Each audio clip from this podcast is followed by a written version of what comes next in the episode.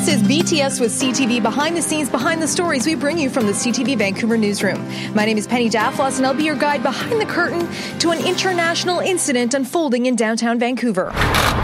Journalists from around the world converged on BC Supreme Court after a woman was quietly arrested at Vancouver International Airport a week earlier at the request of the U.S. government. How can the courts be sure a top tech executive won't flee Vancouver and go back to China if she gets bail? Meng Wanzhou is the CFO of one of China's top tech companies. Her father is the billionaire founder of Huawei, facing serious allegations. The United States wants Meng extradited, alleging Huawei misled American banks by using a subsidiary called Skycom to transact business in Iran in violation of U.S. sanctions. The drama of whether she'd be granted bail pending her extradition or kept in custody lasted days. When the detained person happens to be part of a billionaire family, flight risk is a real possibility. So the court has to proceed cautiously. Every morning, hundreds of members of the public are lining up to try to get a seat to watch. Ultimately, the judge agreed to release Meng to house arrest at her posh Vancouver home to the approval of her supporters and observers.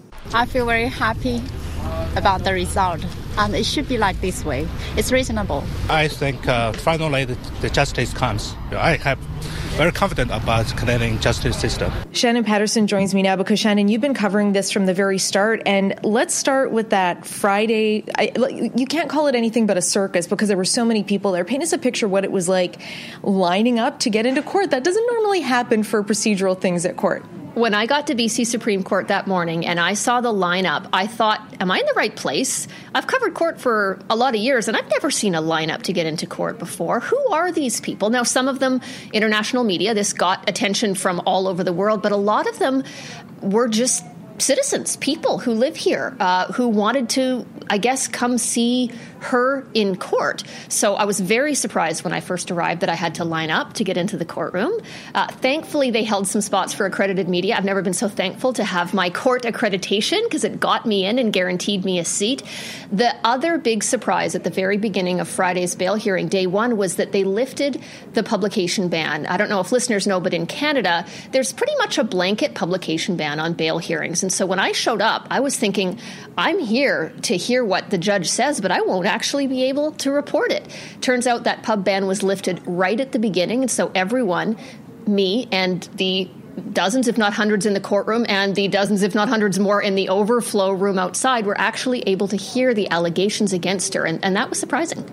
And I think it was actually a really wise move on the judge's part because CTV, along with other media, teamed up uh, with uh, legal support to be able to have that pub ban lifted, which I think was really important. But I think any time something like this happens and the international spotlight is on not just Canada, but on our judicial system as well, I think it's really important to be able to explain everything that's been happening in that courtroom because there'd be so much scrutiny. Just even when you think about, you know, the Chinese government, just looking at every single detail about, of what's happening, I think it was really important to have that transparency and for people like you who were in there to be able to report step by step exactly what was happening. Yeah, I think it was kind of a no brainer. Even the lawyer for Miss Meng uh, said, I'm just a country lawyer, but I realize that horse has left the barn.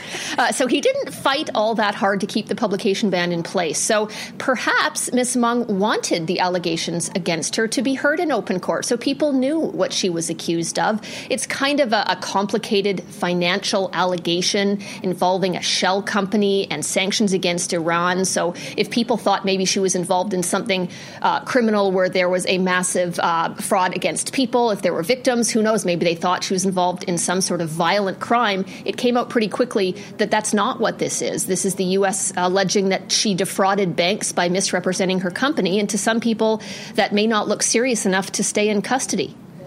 Well, and I think that to your point about the transparency, uh, the fact that it turns out that the family owns two homes in Vancouver, um, all the news that's been happening lately in terms of money laundering and um, illegal money coming into the country, I think, again, it was really important to explain exactly what's involved, that it has nothing to do with their real estate holdings or anything like that. It is actually pretty high level international relations, politics stuff that, that's involved here.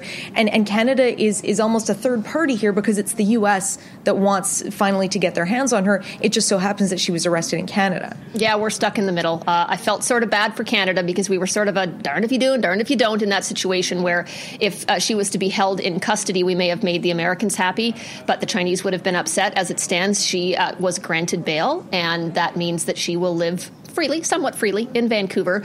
Uh, that should make the Chinese happy, but perhaps the Americans won't be happy because they claim to have a real concern that she is going to flee. That, yes, she lives in Vancouver. Yes, she's under 24 hour, uh, both in person and electronic surveillance, but they think she has the financial wherewithal to skirt around all of that and get back to China, where there's no extradition treaty with the U.S. and Canada, and she can live out her life not facing the prospect of 30 years in jail for this alleged fraud.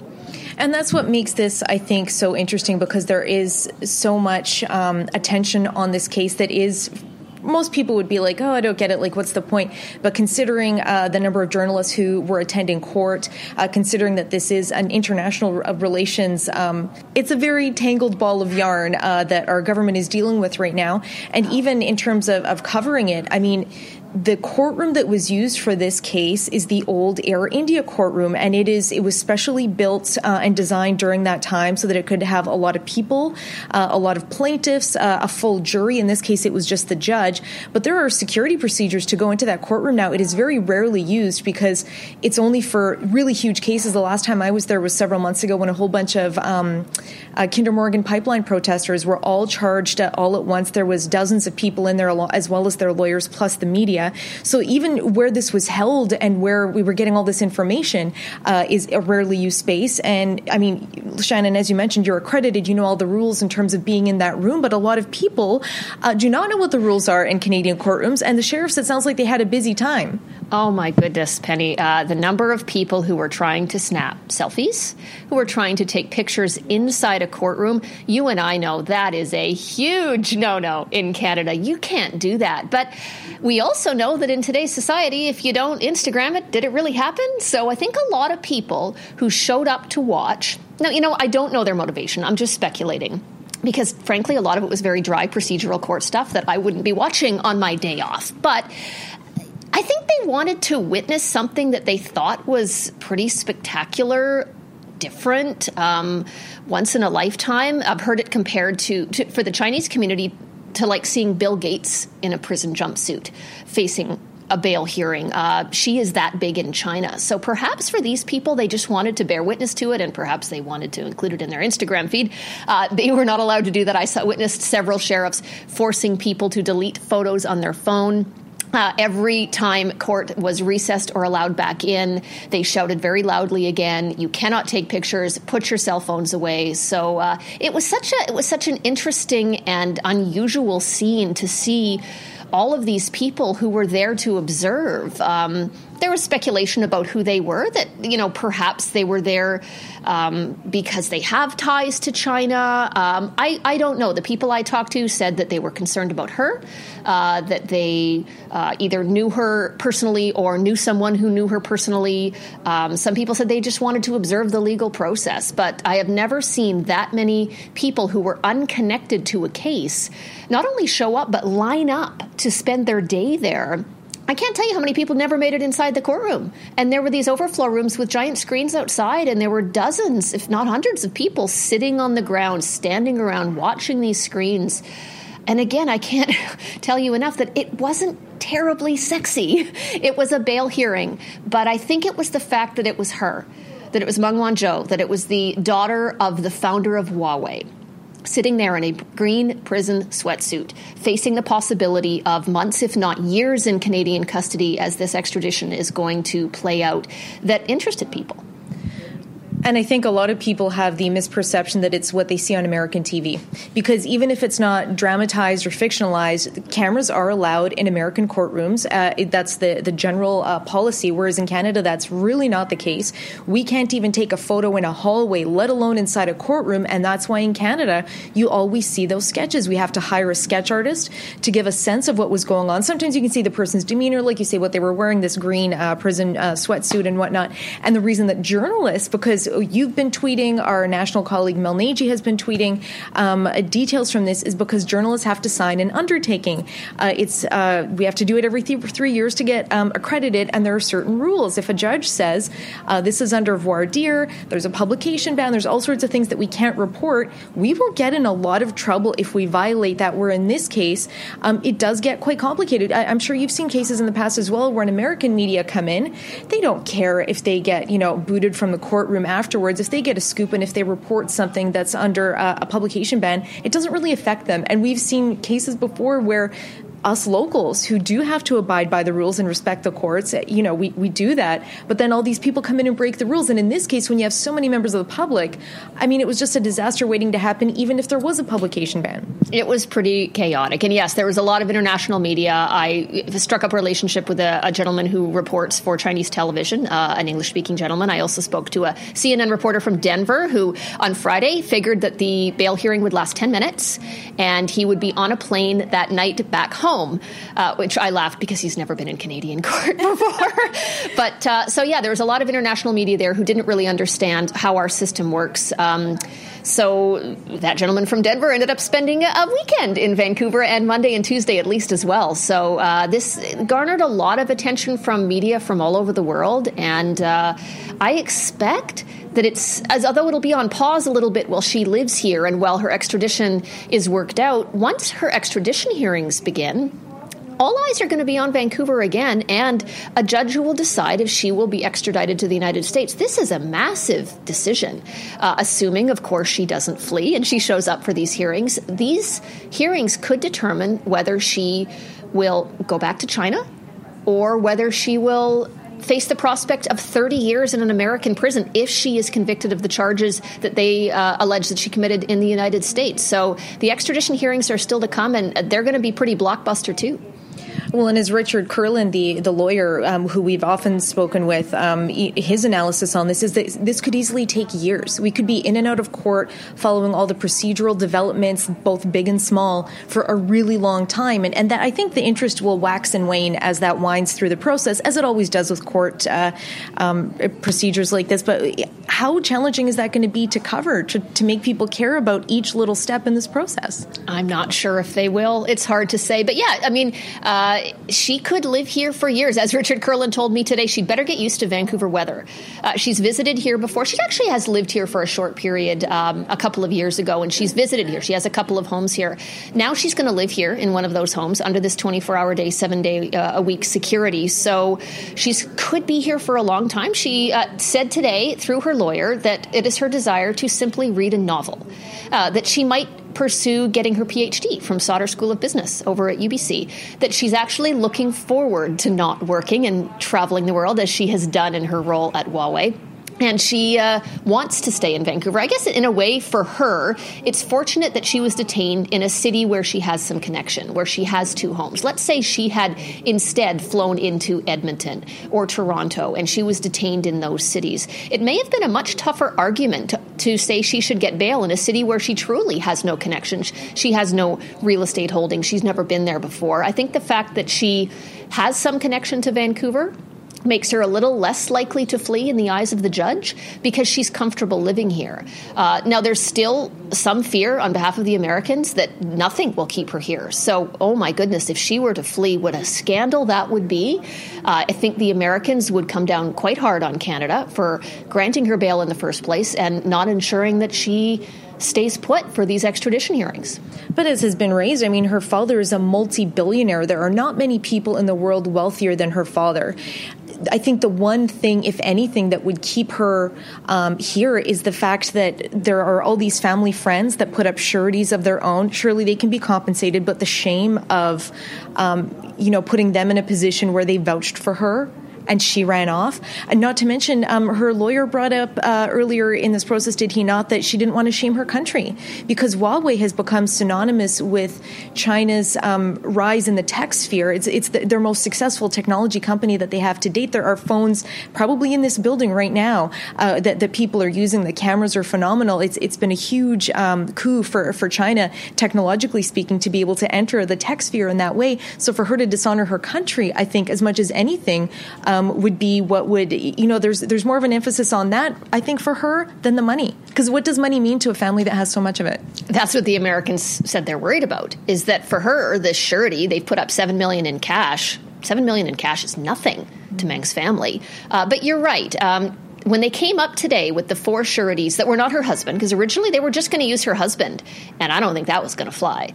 The four sureties who are local Vancouverites, we have uh, who, who were they? Uh, a real estate agent, we had an insurance agent, we had a part-time yoga instructor, we had a uh, homemaker, all of whom were willing to put up either cash or equity in their homes that they will lose if she walks away. Could they be compensated? Maybe. There's skeptics and all of us that say there could be some side agreements, gentlemen agreements, but there's a lot that has to happen if she were to successfully flee. First of all, she has to somehow evade the security company that has been hired, um, hired by the courts but paid for by her to watch her 24 7. There's an electronic monitoring that she's going to wear on her ankle. She would have to somehow remove it. Apparently, it can be removed with a pair of scissors. However, it will sound an alarm. And so she'd have to remove that. She would have to evade the security company. She has, in theory, no passports. She claims she's turned in her only two passports. So how two current passports? But the, I mean, the, the court was presented with several past passports that this woman has held over the last dozen years. Yeah, the judge says he's satisfied that those are no longer valid. That they were replacement passports. That she has two valid passports: one from the Republic of China, one from Hong Kong, both of whom which have been turned over to the courts. So the judge felt confident, clearly, that she's not going to flee. And I tell you, there was a lot of emphasis by her lawyer, like you said on the fact that it would be an embarrassment for her to flee.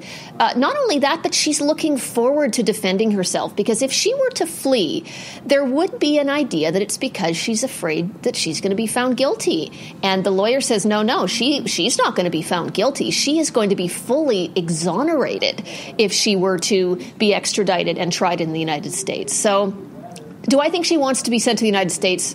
Absolutely not. I think they will argue tooth and nail that she should not be extradited. Experts I've talked to said that for the most part, Canada will extradite if the Americans request it. There's not a lot of times we'll turn it down.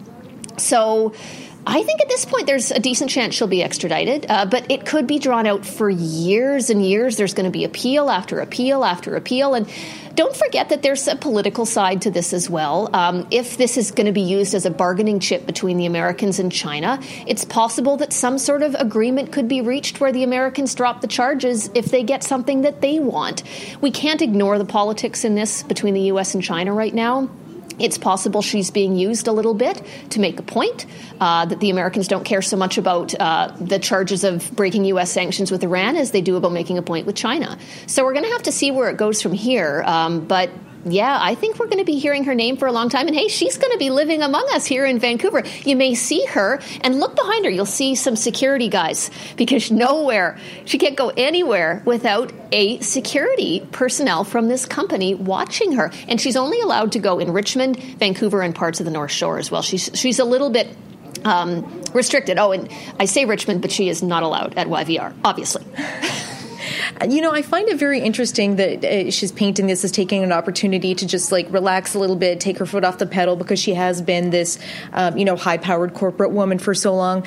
It, so it's fascinating to me that she wants to just read a book like most of us would on a weekend, no matter how long this lasts. But what was her demeanor like in court, Shannon? I mean, did she seem down in the dumps? Did she seem quite confident? Like, what was her, you know, body language telling you? What was her demeanor like as you were watching her? Well, I only ever really saw her back. if you remember the Air India courtroom, the way it's set up, it's got these little plastic partitions for. Um, the uh, accused, and, and in this case, she sat in one, and her interpreter sat beside her. If you've seen the court drawings, you've probably seen kind of what that looks like. So I only ever really saw her back. She spoke quite extensively with her lawyer, uh, David Martland, who was in court. Um, I, th- I think she understands a lot of English because she spoke to him, and the interpreter didn't seem to be interpreting everything. And I think I've seen video where she does speak some English. Uh, she had an interpreter there, but. Um, uh, her demeanor, she didn't turn around and look at her husband, who was in the front row. Um, I can't say anything was terribly remarkable that I saw from her. Um, I think she's very engaged in the process, and I think that she obviously had a lot to lose. So she left this in the hands of her lawyers, and I think uh, her lawyers would say that th- this was a victory, but the big victory is yet to come. They need to keep her here. Well, she, clearly she's a, a, highly intelligent woman, a, a very um, engaged politically in the corporate sphere. I mean, this is not, um, you, you, know, she's she's clearly in the upper echelons of intellectuals or, or, business people in China. But I just wasn't sure if she seemed emotional, or if you know there was anything that really, you know, if she seemed scared. Because I think that any one of us arrested on foreign soil, even if you have connections there, if you have some familiarity, I'd be terrified. I don't know about you, but it, you know, I was I was kind of expecting some sort of uh, maybe um, you know personal response, like something emotional like that, but nothing that you saw, hey? I never got to see her face. That was part of the problem is that we sit behind the defendant and the defendant looked forward. So I can't say that I ever saw any real emotion from her, but that's not to say she wasn't feeling it. It's that it's hard to see from the gallery. Not to mention, I think there's a certain element of, of keeping up appearances because it's not just the people in the gallery watching, it's your entire country back home is waiting to see how you're going to conduct yourself. Imagine the pressure. Imagine the pressure. Yeah, her husband was there. We were told today that there were other family members there to support her. So she has a, a, good support system here in Vancouver, and we've seen she has a lot of supporters in the public.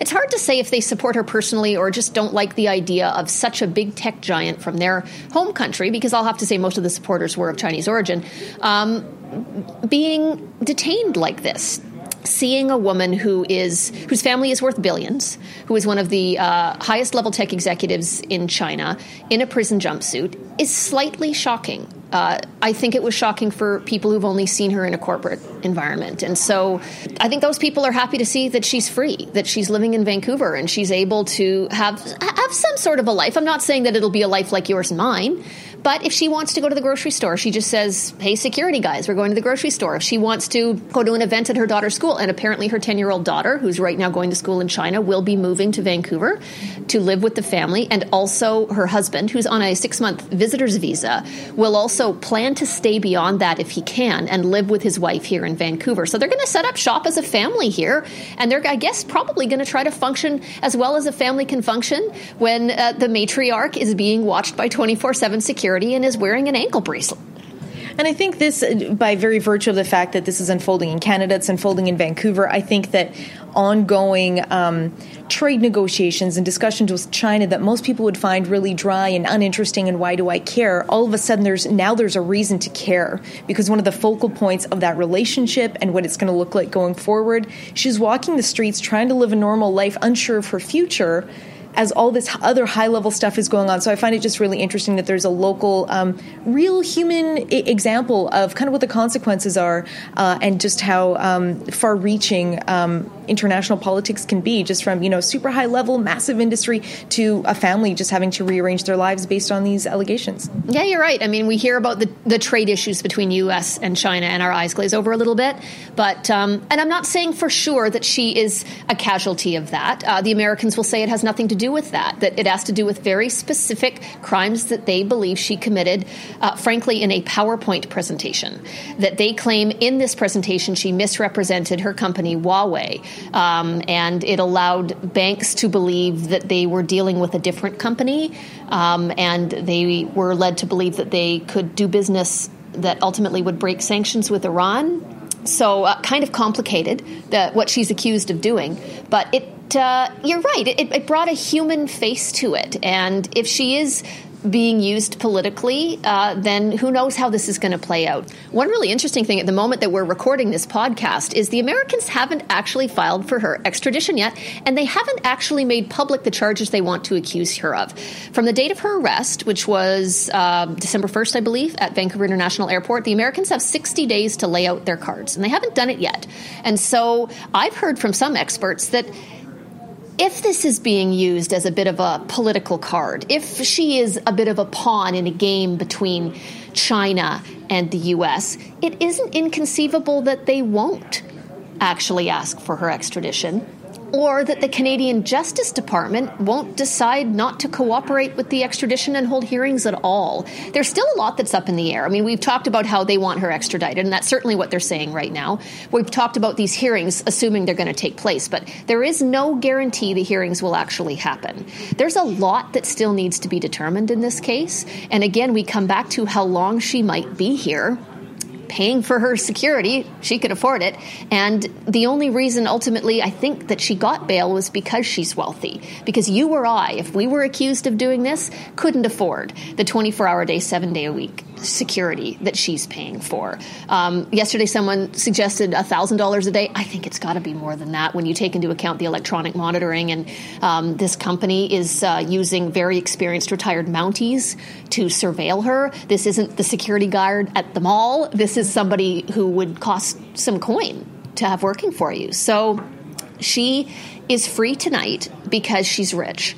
And uh, she's going to be able to live probably a pretty nice life in her multi million dollar Vancouver home while, by the way, she renovates her other, much more expensive multi million dollar home that they want to move into when the work is finished. So, so she'll be in town to check the swatches, make sure they're right. Exactly. She can design that exactly how she wants to. So, we'll have to see how it plays out. There's a lot of, um, there's a lot of things that are unclear right now. We know she's free on bail. We know that the Americans right now say they want to extradite her. They need to show their cards pretty soon they need to uh, lay out their case. They need to formally apply for extradition, and then it comes back to Canada. And if we allow the hearings to take place in Canada, then it's up to a judge. So there's a lot left to work, be worked out. And I think we're going to have to do a follow up podcast episode either as this continues or as it's resolved. I mean, it could be resolved in less than 60 days. I guess we'll have to see. Thanks, Shannon. Thank you. I'd also like to thank Janine Avellino for her help with archival audio this week, and thank you for joining us on BTS with CTV. Is there a topic you'd like us to cover on a future podcast? Email me, bts at ctv.ca, and if you like what you heard, please subscribe for more insights, tidbits, and the stories behind the stories. I'm Penny Daflos.